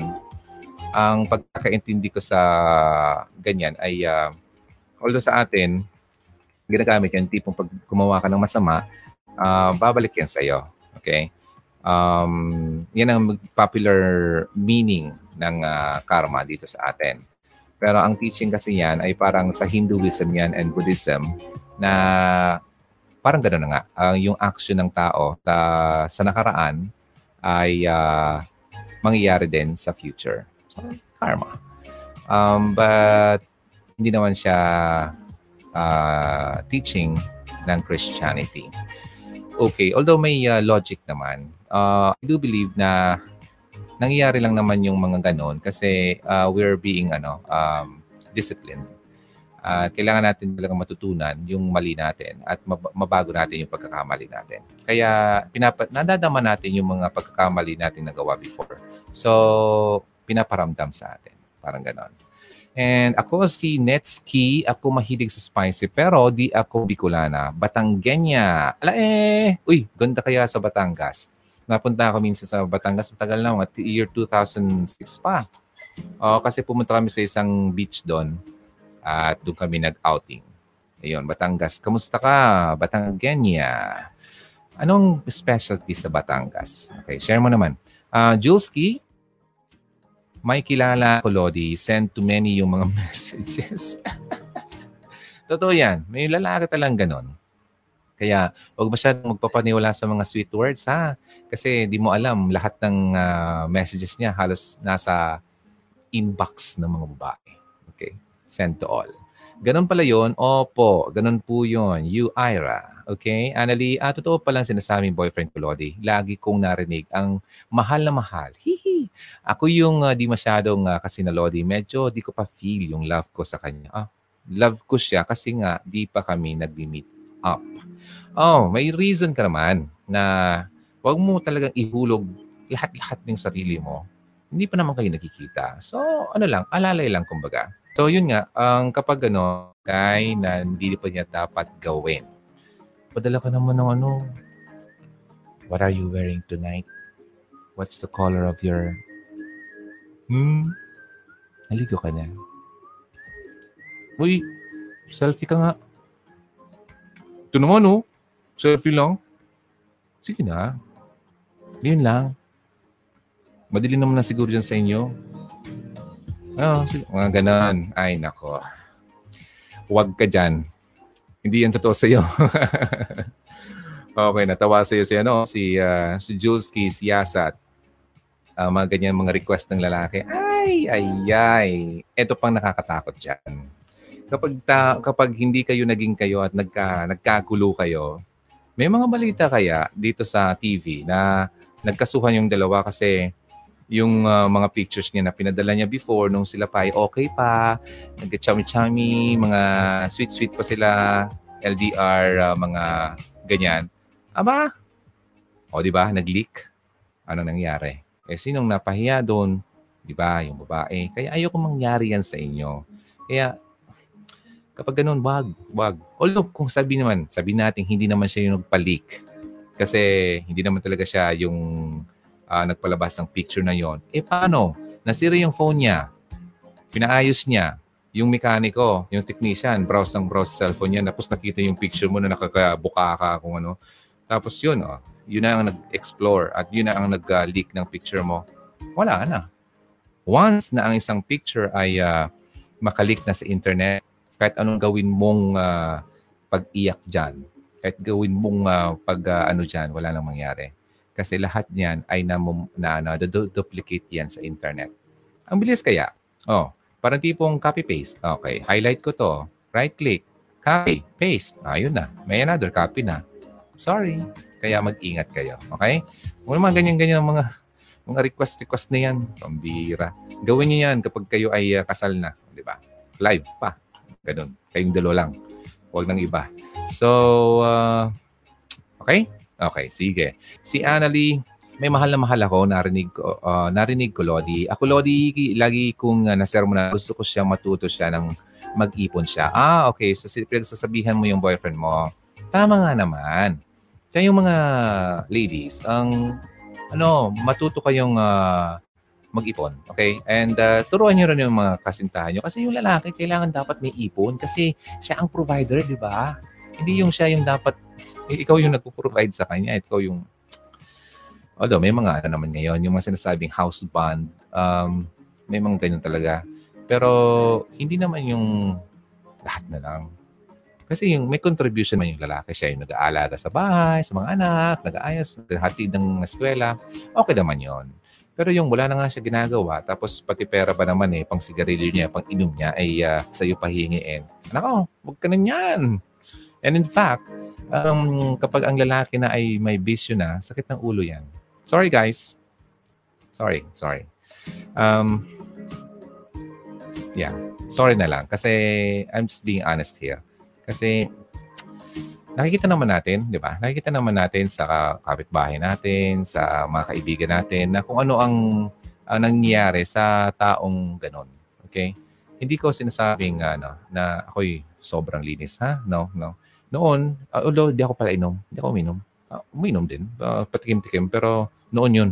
Pero hindi talaga ako lasinggero. I don't even smoke. Uh, bata pa ako, siguro nung high school, nakalasa ako ng uh, sigarilyo. Ang problema kasi, nung nag-try ako noon, sumakit ng lalamunan ko. Uh, sabi ko naman, I have to take good care of my voice kasi ito na nga yung, uh, uh, ever since naman, ito yung talagang inaalagaan ko kasi yun ang first job ko. When I was 21, nasa radio na ako. Ngayon, kung wala na akong boses, ano pa yung susweldohin ko noon? Di ba? So yun, kaya hindi ako na ano sa ganyang bisyo talaga. Ngayon, ako naman, sinasabi ko, as much as possible, kayong mga babae, learn to choose the best uh, guy for you I'm not saying na yung mga lalaking umiinom at mga sigarilyo ay ang sasamang tao. Hindi naman. May mga chances pa naman para baguhin yan, tanggalin yung mga vices sa buhay. Pero it's still best, kung ako babae, it's my uh, ang karapatan, it's my right, di ba, na pumili naman yung lalaking hindi ganun. Di ba? Para sa akin yun. Kayo, depende kayo sa inyo. Gusto nyo yung uh, umuwi siya laging lasing paggabi at mag-asawa na kayo, tapos mag-away-away kayo at bubudyakin ka, tapos sasaktan ka. Yeah, sige na, go ahead. Uh, I'm not here, ano, I'm not here to uh, uh, force you not to do it, di ba? Pero I'm still hoping and uh, praying na um, you learn to choose the best for you. Ngayon. Kasi mas masaya kaya ang buhay ngayon. Kaya nga, ladies, ha, unahin yung lalaki na inuuna si God, hindi ikaw.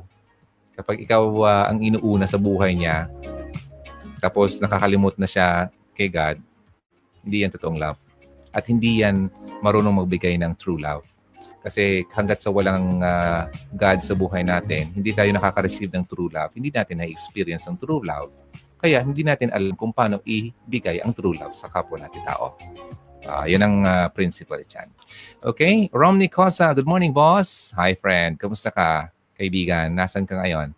Maraming salamat sa pag-join dito.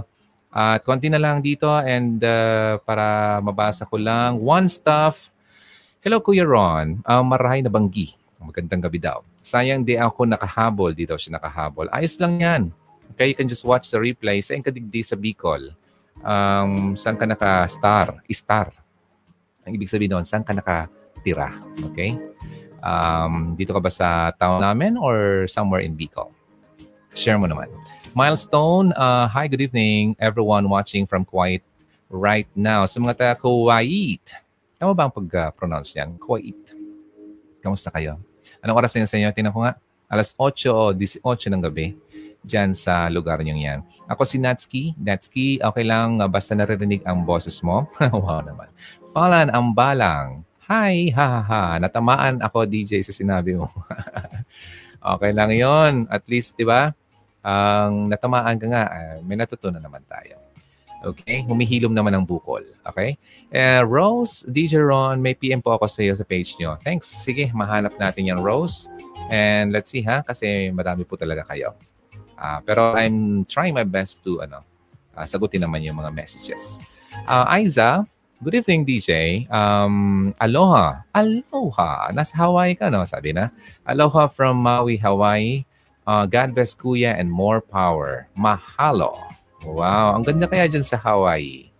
Nakikita ko lang yan sa pelikula. Okay. Kamusta na dyan sa Hawaii? Buti naman, ano? At nagkabati na yung ano, North and South Korea. Kasi kung hindi sila nagkabati, ang alam ko, isa yata sa mga target ng North Korea ang Hawaii. Pati yung bomb. Pero thank God, talagang lahat, anong lahat na nangyayari sa mundo ay uh, may control si God dyan. Okay? Kaya huwag kayong ano, huwag kayong mabalisa, huwag kayong matakot, huwag kayong mag-worry. Kung ano may mga nakikita niyong mga kaguluhan sa mundo, it is happening kasi may rason yan. Okay? Ang hindi mo problema or hindi mo dapat problemahin ang mga bagay na yan. Uh, problemahin mo ang dapat mong gawin sa buhay mo para mabago ka. At kasi yung control mo lang ha, first yourself, uh, you are in control. Control mo uh, to change yourself, your ways, para you maging mabuti ka sa sa eyes ni God. And once you die, you know where to go. Okay? Alam mo, I'm always ano, repeating this lagi-lagi kasi totoong mangyayari yan. Okay? Anytime, we don't know when. Ang um, kung kailan tayo mababawian. Okay? Hi, nako po, Wafunog. Malaking tama mo na mga manlulokong lalaki dapat isamuray ang ulo sa taas at baba. Naku, wag naman. taas at baba pa naman. Samurai. Naku, mga taga-Japan, ano? Ay, nako, grabe. Okay, anyway, um, yun nga, uh, speaking of, um, learn how to forgive na lang.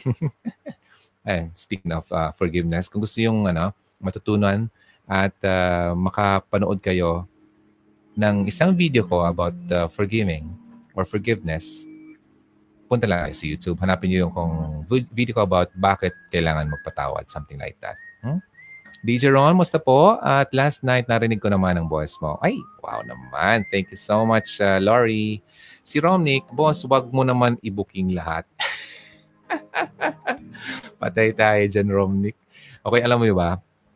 Marami talagang nakagalit sa akin, mga lalaki eh, inina ko na lang, um, pinablock ko na lang yung mga medyo harsh. And uh, may mga nagbabanta pa nga. Wala akong magawa eh. Ayun, yun ang totoo eh. So, nagagalit sa akin kasi alam nila na hindi na sila makapagloko. Eh, ito pa naman na videos ko, sinishare ko sa mga um, Facebook pages na sa mga sa OFWs, ang ang dadaming tao doon sa mga 10,000 people lang nasa loob na members. Ay may mga lalaki doon ang babae. Tapos may mga lalaki doon na mga naghahanap ng mga kadate nila. Tapos mga ganoon and vice versa. yung mga nagagalit sa akin, yung mga lalaki. Ay, well, sorry guys, sorry guys. Um, wala naman. I'm just being true. Uh, hindi naman ako galit sa inyo. I'm not here para siraan ko kayo, okay? Um, I think na ginagawa ko lang talaga yung what's best for all of us. Hindi lang para sa sarili ko. Yeah, I'm not doing this for myself. Oh, wala naman.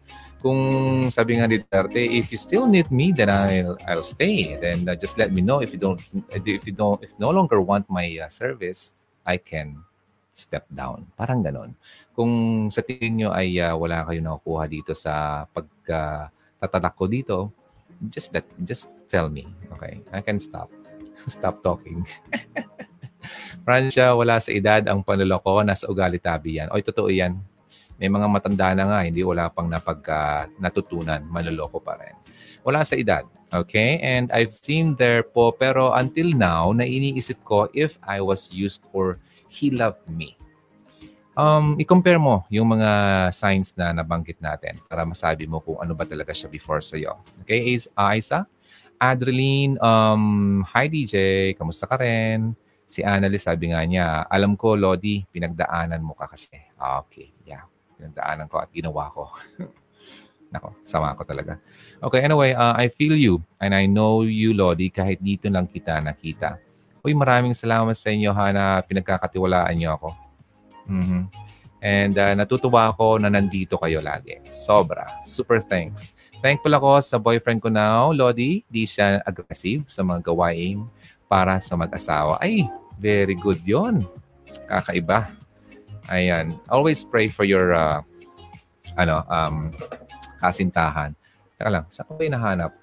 Uh, wait lang ha. Meron akong message. Yung mga dapat mong gawin sa boyfriend mo, saka na yun. I-share ko rin sa inyo. Okay? Mga never mo dapat gawin sa boyfriend mo. Ganon. Alright, Adreline, late ako DJ. Okay lang yan. Manood ka po ng replay. Okay. Okay ang payo mo. Kaya tama naman ang kasabihan, learn from our mistakes. Correct. Lahat tayo nagkakasala. Lahat tayo makasalanan. Wala ditong walang kasalanan. Kaya nandito tayo para matuto tayo sa ating mga pagkakasala. Di ba? Sabi nga ni Pastor, uh, we're not living here to be sinless. Yung tipong walang kasalanan. We live to be to sin less. Ibig sabihin, magkasala ng paunti-unti na hanggat sa mawala na. Okay? Mabawasan ang pagkakasala. We're not sinless. Um, may times na you're, ano, ang gusto mo na magbago, may mga times talaga na may mga temptation tayo na dumarating sa buhay. But, huwag kang mabahala kasi ang temptation na yan, hindi naman yan ibibigay sa iyo na hindi mo kaya. Okay? So, ibibigay yan sa iyo kasi alam ni God na kaya mo siyang labanan. Okay? And do not, ano pala, um, resist ang yung temptation na yan na hindi mo kasama si God. Kasi um, ang pinaka-purpose kasi ni God ay matulungan ka talagang uh, sa buhay mo. Now, sabi dito, to resist your ano, um, the devil. Alam ko si si devil, eh, siya talagang gumagawa ng mga bagay para magkasala tayo. Ang sabi dito, sa James uh, uh, 4 verse 7. Submit yourselves then to God. Resist the devil and he will flee from you. Ngayon, if you resist the devil without first submitting yourself to the Lord, hindi mo kaya yan. As in, I'm telling you, hindi mo kaya yan. Okay? But if you first submit yourself kay God, second step, then you can resist the devil. And the devil will flee from you. Lilipad siya. Aalis na sa sayo. Okay? Kasi hindi niya kaya. Because first, you have God with you. Yon ang sikreto dyan. Okay? So tatandaan niya, ha, huwag mag-resist sa temptation na hindi muna isubmit ang sarili mo kay God. Okay. So, nasabi ko yan kasi before, I always uh, uh, try to resist the temptation pero di, na, di ko nakakayanan. Kasi, especially nung uh, kabataan ko, nasa radio pa ako at uh, uh, hindi pa ako hindi pa ako ganito katanda. um, ngayon sinasabi mga yung palay na daw lumalapit sa manok. Ay nako, totoo 'yan. And uh, yung temptation 'yon. And since wala naman akong God nung panahon na 'yon, although I was trying to resist, but talaga nakayanan. Nagawa ko pa rin. But, alam mo ba, nung uh, nangyari na yon yung nag-submit na ako ng sarili ko, tinanggap ko na si Lord sa buhay ko, resisting the uh, devil is ano just a piece of cake. Kasi alam mo naman na pinapalakas ka ni God. Okay? And uh, lagi mo siyang kasama eh, kasi kasama mo sa dasal mo every day. Sabi ko nga, always pray every day when you wake up and before you go to bed. Alright. So yun, sabi nga ano, wag daw i-booking lahat. Hindi ko naman. Hindi ko naman siya na binubooking lahat. Kailangan ko lang talaga maging totoo sa inyong lahat. Okay? And yes, amen. God is good all the time. Sabi ni Annalie, uh, huwag kang magsalita ng ganon, DJ Ron. Bakit naman? Nahuli ako sa live mo, DJ Ron. Okay, sige. Okay lang po yan. Thank you so much. And uh, Marites, Dupan, Edma, DJ, sana next time pag-usapan naman ng paano mo malalaman ang mahal mo uh, kung mahal mo pa ex or mahal ka pa ng ex mo. Yan, sige, maganda yan. Sige. Because ng pamangking ko, kasama ko dito sa Riyadh. Paano mo malaman kung mahal ka pa ng ex mo? Okay, bigyan ko kayo ng ano, uh, based from ano, experiences ko. When I got sick, um, wala na kami ng ex ko, first girlfriend ko. Very, ano, tagal na. Siguro matagal na kaming wala. Like, uh, Ah, wait lang. Kwentahin ko lang.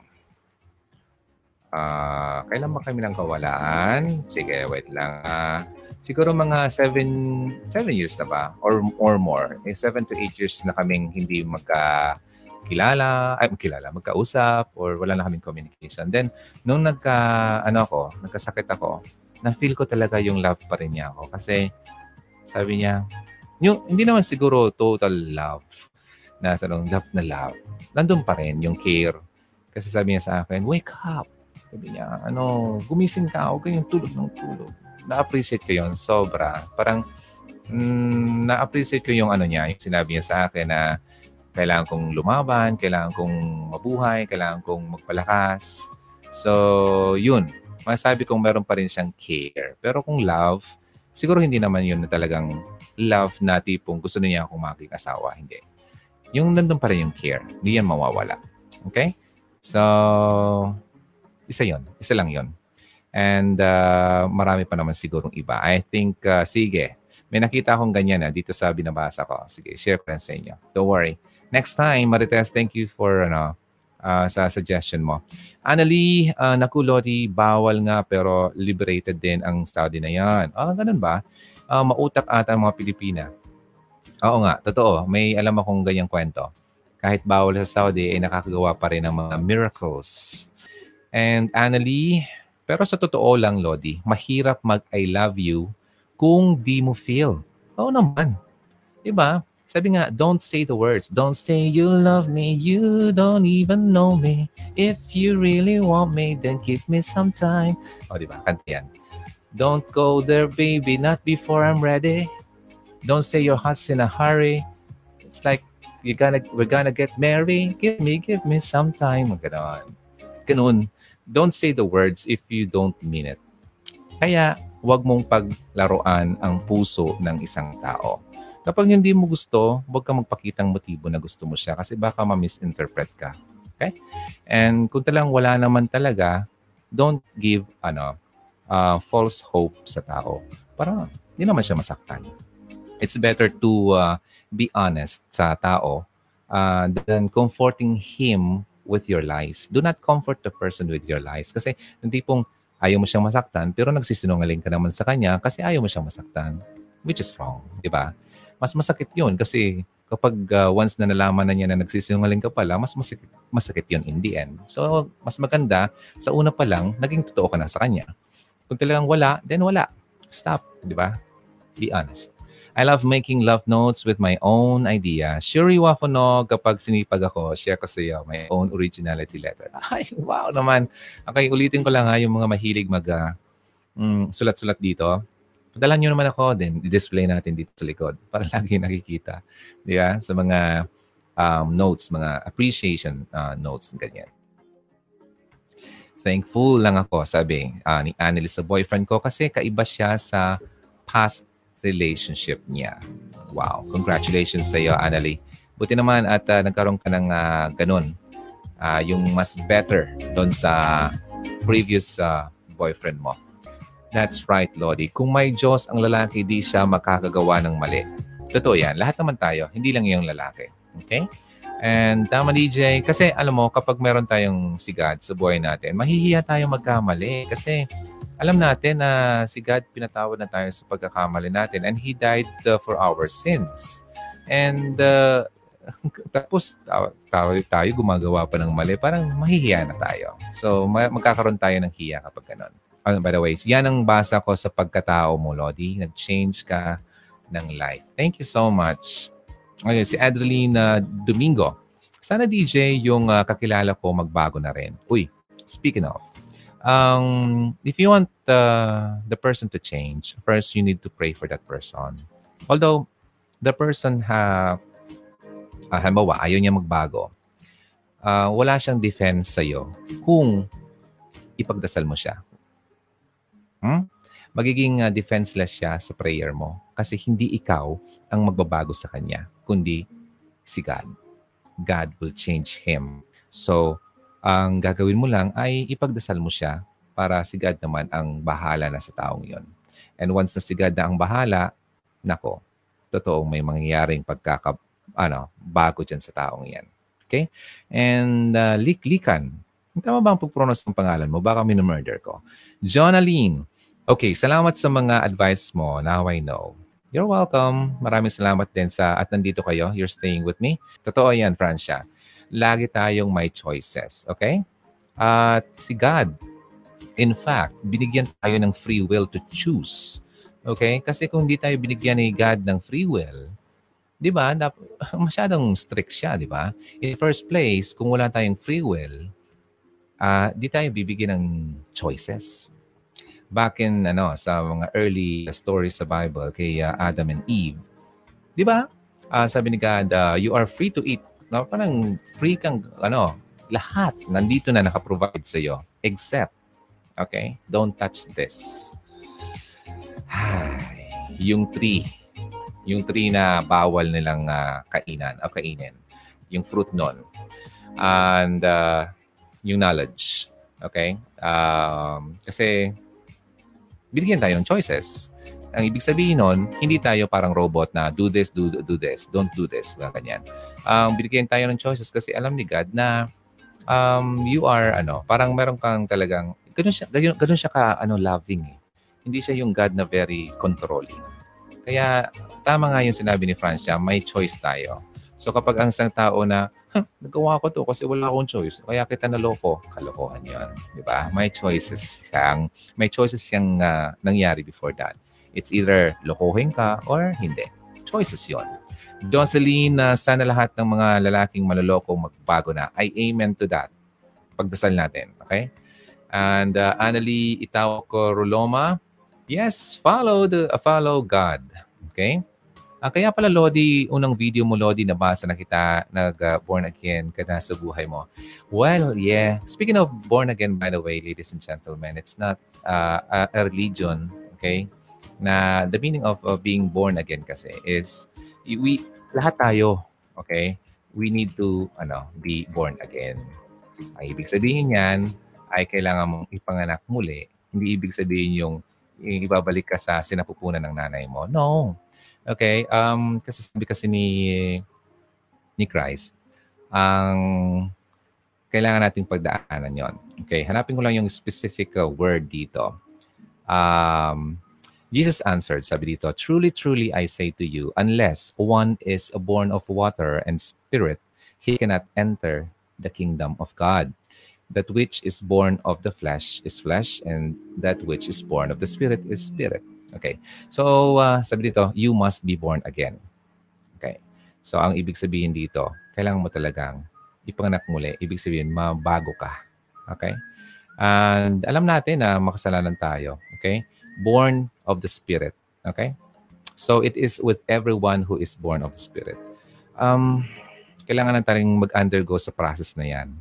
Uh, kasi kung hindi, hindi tayo makakapasok sa kingdom of heaven. Sino bang ayaw nun? Diba? Ikaw, do you think uh, magugustuhan mo na once you die, hindi ka makakapasok sa kingdom of heaven?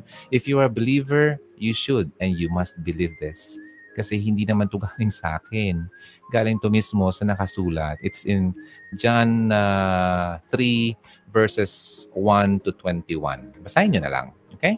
And uh, although it's hard and nakaka-boring, I know, we're tao tayo and hindi naman uh, sanay na sanay ang tao na magbasa. But I still uh, insist and suggest, of course, suggestion na if you really want to learn more about the the one that you are, ano, uh, parang fina-follow mo siya eh. Mas maganda, mas maigi na mas makilala mo siya. Bakit mo siya susundin? Di ba? Uh, kailangan mo maintindihan kung bakit at kung sino siya. So, to know the person or to know the God that uh, we are following, kailangan natin siyang makilala. So, paano? Kailangan natin magbasa about the uh, about Him. So, I suggest uh, you open your Bible and uh, start with the book of John. Ang book of John kasi, ang ganda nun kasi very ano, ang ang ganda doon, yung uh, life ni Jesus Christ ay uh, mas maintindihan mo. Hindi yung ang um, makwentuhan ka lang. Mas maganda yung ma-experience mo mimo, ay, mimo sa mo sa sarili mo. Um, talagang yung experience mo ano, very uh, direct. You are reading it and you're feeling it. And uh, ask the Holy Spirit na i-guide ka. Kasi sa totoo, kapag nagbukas ka ng Bible, aantukin ka. Alam mo kung bakit? Kasi nandiyan si Taning, mga ganon. Aantukin ka talaga. Testingin nyo. Pero kapag uh, ang gawin mo, mag-pray ka muna before reading it and you ask uh, the Holy Spirit to uh, guide you, ipaintindi sa iyo, maa-appreciate mo. Ah, ganito pala. Kasi yun. Okay? Ayan. Paunti-unti. Huwag mo naman biglain kasi baka hindi mo naman makaya. Mawalan ka na ng gana. So, yun nga. Ang pinaka, ano doon, bottom line is, you pray pray. Ask uh, God to ano to guide you. To give you uh, ano the patience. Siyempre sobrang mahaba 'yon eh. uh, isang book, ah, isang uh, Bible, mahaba yan. But uh, you must start with ano, one book muna. Combination of books kasi yan, marami yan. So, Book of John, puntahan yan. Pero kung gusto yung pinakamaikli na nandun na lahat, somehow parang uh, Book of Mark. Mark. Pero para sa akin, start ka na muna kay John. Mas maganda si John. Right? And yeah, basahin ko na naman dito. Then, uh, pahinga na rin kayo kasi I know uh, anong oras sa inyo. Mag 9 o'clock na siguro. Uh, yeah, and uh, may pasok pa kayo bukas. Sabi ni Francia, eh, di meaning wafo no, he lead you to make an hugot page to help other people. That's good for you to be a new one. Oo nga po. I strongly believe na ito talaga ang uh, way at na gustong mangyari sa akin. Sa atin lahat. At uh, kaya ito nabuo. Nakakatuwa. Andreline Domingo, Amen. Amen. And si Annalie Itawok, uh, yan DJ Lodi kasi marami pa talagang di pa bukas sa puso ni God. Papa God. Yeah. Marami pang pusong ano, bato. Okay? Matigas pa ang puso at matigas pa ang ulo. But anyway, pag-pray na lang natin yung mga taong kagaya niyan. Okay? And if you are here na gusto mo na magbago, ask God, okay, to help you. Hindi, na, hindi ka naman niya bibiguin. I'm sure of that. Okay? Jocelyn, pareho tayo dito, Ron. Second life. Pero ako, nakaakit sa langit. Ang ganda. Puro bulaklak. Wow. At yung uh, daan, maluwag. Tapos lakad mm, na ako ng lakad kasi hinahanap ko yung dulo ng daan, wala siyang dulo. Hanggang pagsikip ng pasikip yung daan na hindi ko po nakita yung dulo hanggang nakabalik ako sa lupa. Siguro may obligasyon pa ako dito sa lupa at dapat kung gampanan, kaya hindi pa ako kinuha at binigyan pa niya ako ng second life. Kaya thank God and uh, God is good all the time. Totoo po yan. Yeah. Lagi tayong bibigyan talaga ng second chance lalo kung uh, meron pa talaga tayong dapat gawin. So Jocelyn, ang um, mag-i-testify uh, ka sa mga kapwa mo na hindi pa nakakakilala para naman ikaw naman ang gamitin niya. Let God use you. And uh, And yun, may mga talent kasi tayo, di ba? Mga gifts, sabi ko nga. Like ako, ang um, masyado ako madaldal sa microphone, pero in real life, I am not. masyado lang akong mapagana. Nagmamatsyag lang ako pag nasa off the microphone. But once nasa harap na ako ng microphone, since imagine that, kanina pa, hindi pa naghihinto ang bibig kong kakasalita. So, ganun talaga. Pasensya na. So, yun, it's a gift. And, um, kaya find your gift and use that um, let God use you too. And uh, alam na alam na ni God kung papa, paano natin paano mo gawin 'yan. Okay? So siya na nakaka alam niya kung ano dapat, kung saan ka dapat. All right? Eileen Espina, that's true dear Ron. If we have God, kahit may problema, magaan lang. Yung solution, dito na ako sa Pinas. Uy, nasa Pilipinas ka na. Congrats. Welcome back. Huwag mong pagsawaan i-share si Papa Jesus. Yeah you know, um, dapat di tayo maging ano, mahiya. We should not be ashamed of his uh, uh, teachings, his name lalo na. Uh, about, you know, siya mismo. Huwag tayo mahiyang i-share. Kapag siya ay uh, pinag-ano siya, parang kinahiya mo, kina, kina, ano bang terms Tagalog? Yung tipong uh, hindi mo siya in-acknowledge dito sa lupa. Once na mamatay ka, ikaw din naman ay uh, hindi niya ma-acknowledge pag ikaw ay namatay. So yun ang hinaharap ko kanina. Okay, kaya wag tayong mahiya hanggang hanggang kaya, okay? Hanggang buhay ka. Uh, hanggat sa may pagkakataon, i-share mo. Okay? Kasi pag namatay ka, hindi kanya ikakahiya. Ganun yun. Yun ang hinaharap ko kanina. Uh, hindi ko lang talaga mahanap yung exact verse niyan. But if someone knows that na nandito, let me know. Okay? Hanapin ko yan next time. Share ko na rin. Thank you, Lodi, for supporting our president. Uy, speaking of President Duterte.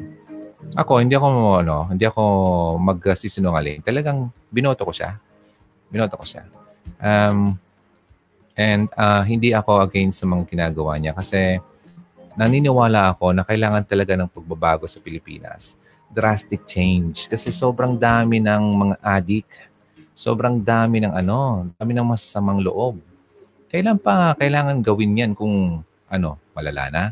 'di ba? Yung mga anak nyo ang mag-suffer ng mga ganyan. Imagine that, yung mga drugs na pumapasok sa Pilipinas. Kung hindi yan ginawa ng uh, uh, paraan para masugpo yan at mabawasan man lang, kawawa yung mga kabataan. So yon tama naman yon.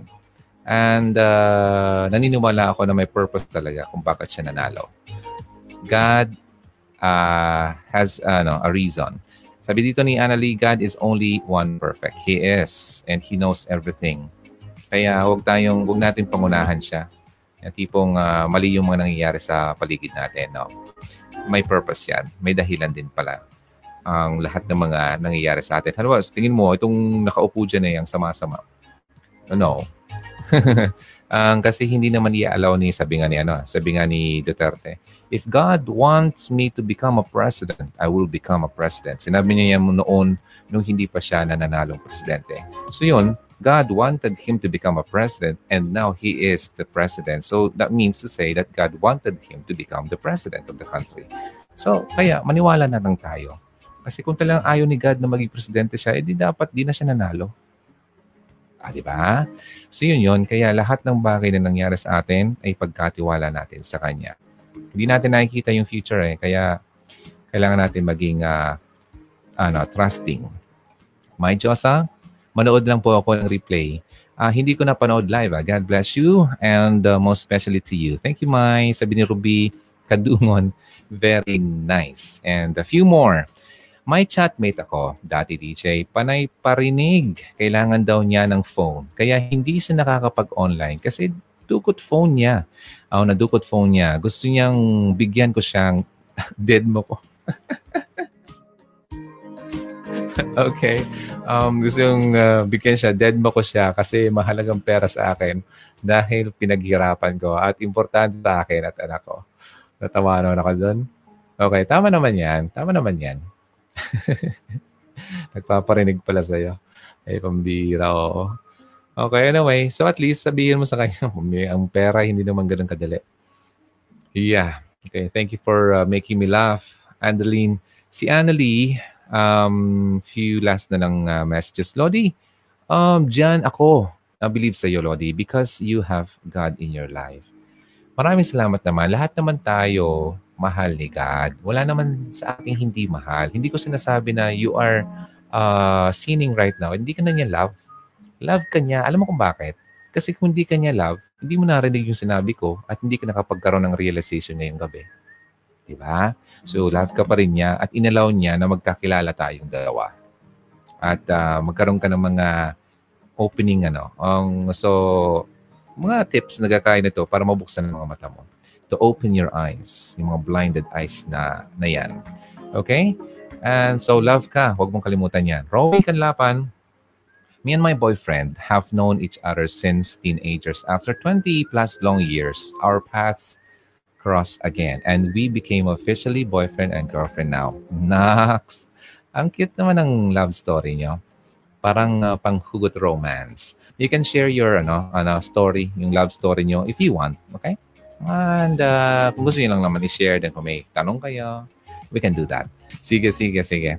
Okay. Um, the, nakakamiss na po Bicol DJ, lalo na po sa lugar nyo, sa Pulangi. Ganda ng view dyan. Oo nga, yung view namin dito sa bundok, ang ganda kasi kitang-kita niyo yung uh, feel tsaka yung Mayon Volcano. And in fact, if you have um, Instagram, follow me on Instagram by looking for Hugot Radio. Okay? Makita niyo yung mga pictures doon na Hugot Radio. And yung mga pinapakita ko mga views dito, ma-appreciate nyo yan. Super ganda. Okay? Baka maisipan yung bisitahin ng Bicol kapag nagkataon. Maraming din ng mga babaeng malandi. Talaga, Lodi. Kahit babae ako, di ako agree sa mga babae kahit alam naman na may mga boyfriend na o asawang yung lalaki, nilalandi pa rin nila. I hate that kind of girl. Hindi naman natin malalahat talaga eh, kahit na ganun. Di ba? So, yun. Kaya nga, lagi niyong ipagdasal ang uh, kaparehan niyo na ilayo siya sa kanyang uh, mga temptations. And baguhin siya ni God para naman maging the best uh, guy siya sa iyo. But uh, ito lang masabi ko, kapag talagang hindi pwede, ha, huwag nang pilitin. Kasi kung talagang kayo, kayo. Alright? And uh, kapag hindi kayo, tanggapin niyo na lang ang katotohanan na hindi talaga kayo. Nilalayo ka lang ni God sa mas makakasama sa iyo. Okay?